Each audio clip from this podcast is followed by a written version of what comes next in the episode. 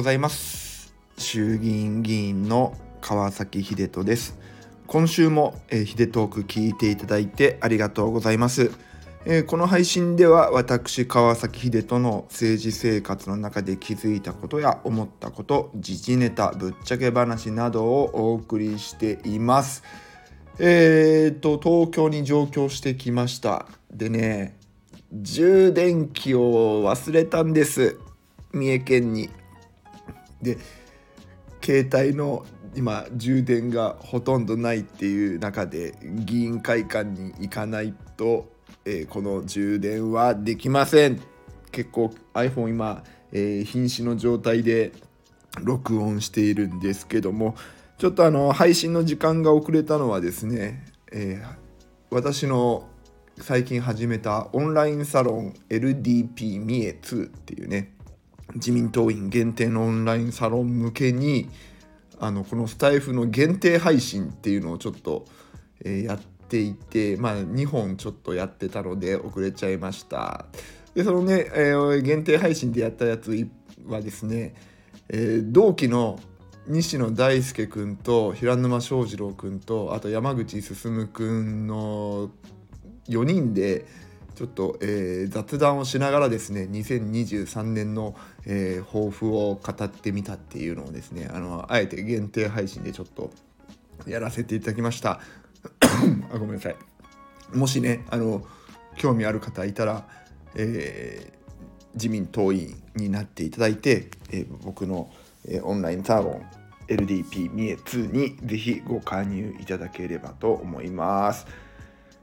えー、っとですね、えー、さてさて、今日は、そうだな、あのー、結構ね、議員仲間の SNS を見てると、海外視察に行かれてる方多いんですよね。ちょっと待って、あのすげえ咳ですよ。あの、本当に1ヶ月ぶりくらいに議員宿舎に戻ってきたので、なんだろうな、花粉なのかな、埃っぽいのかな、全然掃除してなかったからな。えーちょっと掃除しないといけないな。ごめんなさい。えっ、ー、と、同期のあの SNS とかね、先輩方の SNS を見てると、まあ、結構海外視察に行かれてる方が多いんですよね。まあ、同期で言えば塩崎、神田コンビもね、フィンランド行って、そこからさらに韓国行くっていうね、こう2カ国行ってましたし、でね、本当はね、僕もあの平井拓也先生と平正明先生と、あと牧島カレン先生と一緒にオーストラリアにサイバーセキュリティの勉強に行くはずだったんですけれども まさかですねお金がなくていけなかったっていう、えー、悲しい、えー、結果を迎えました。あのいや高かったというかね、うんまあ、高かったっていうのもあるんだけどはっきり言ってね1期生の僕にね全然お金がないです。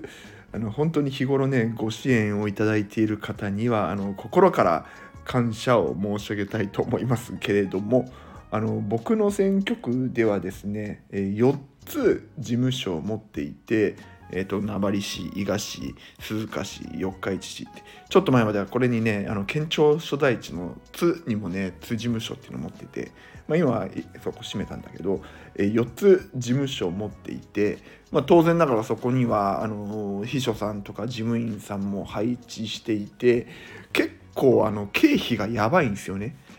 うん、運営だけで。なんでとてもねこう海外視察に今行ける余裕っていうのが全然ないんです。でこれ実はこれって結構深刻な問題で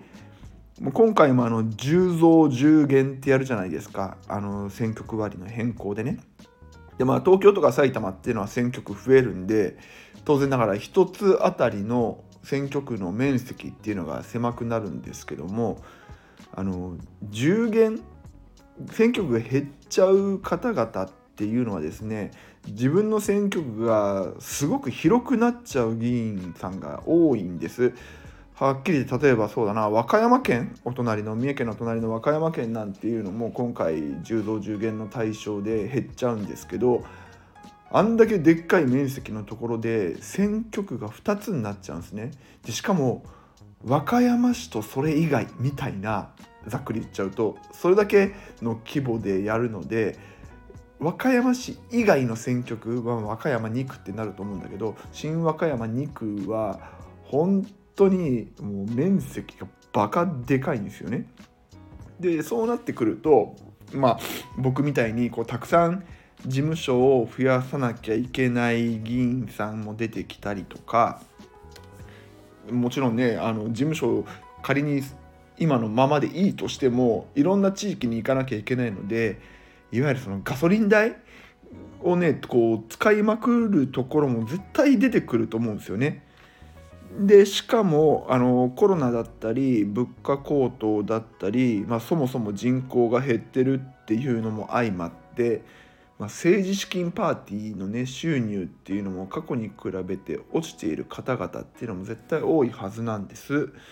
まあ、なので、あのー、事務所の運営っていうのはめちゃくちゃ大変で、まあ、僕なんかは実家で会社とかね事業をやっているわけじゃないので収入源があるわけでもないんですよね。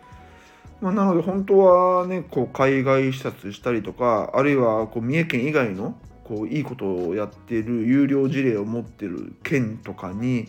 視察したりしていろいろ勉強したりとか、まあ、あるいは、えーと、国政報告会をもっともっとねなんかいろんな形でたくさんの方々に案内出して、えー、やったりとか僕の国政レポートよ、えーと、ヒデレポっていうんですけどヒデレポをもう毎毎月毎月やっぱ発行したいなとかってあるんですけどやっぱり金銭的事情でできないっていうね、まあ、悲しい実態があります。もううちのあの鈴鹿の事務所なんかあのガス止めてるからね あの経費節減でもうガスぶっちゃけ止めちゃってて事務員さんもあのこのね冬冷たい中であのお茶碗お茶碗じゃねえや、えー、マグカップとかそういうのを洗ってくれたりしてて本当になんか申し訳ないなというふうに思ってます。まああの正直この政界で活躍しないと、まあ、知名度上がらないからパーティー券とかの収入も上がらないっていうのが、まあ、現状なので、まあ、本当にねなんか限られた資源の中で最大限の効果が出るっていう風なねことを本当に知恵を凝らしながらやっていくしかないかなというふうに思ってます。でまあね僕自身も正直商売したことがないのでねあのー、気づいてないだけかもしれないけれども、まあ、もしかしたらねいや実はこういうのってマネタイズ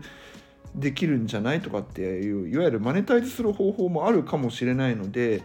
うーんそれこそお金じゃなかったとしてもそれこそ NFT を使って、えー、例えばポスターのポスター貼りのボランティアしてくれた人にこう限定 NFT をあげるとかねまあお金を使わずして価値創造ができるっていうこともあるかもしれないのでちょっとそういうことをいろいろ考えながら、えー、やってみようかなというふうに思います。えー、そんなんでまあ現状のこの議員の地方議員の、えー活動の難しさお金編っていうね感じでちょっとお話をさせていただきました。えっ、ー、と最後お知らせです。えっ、と冒頭言ったように、えー、自民党オンラインサロン LDP 三重2ではですね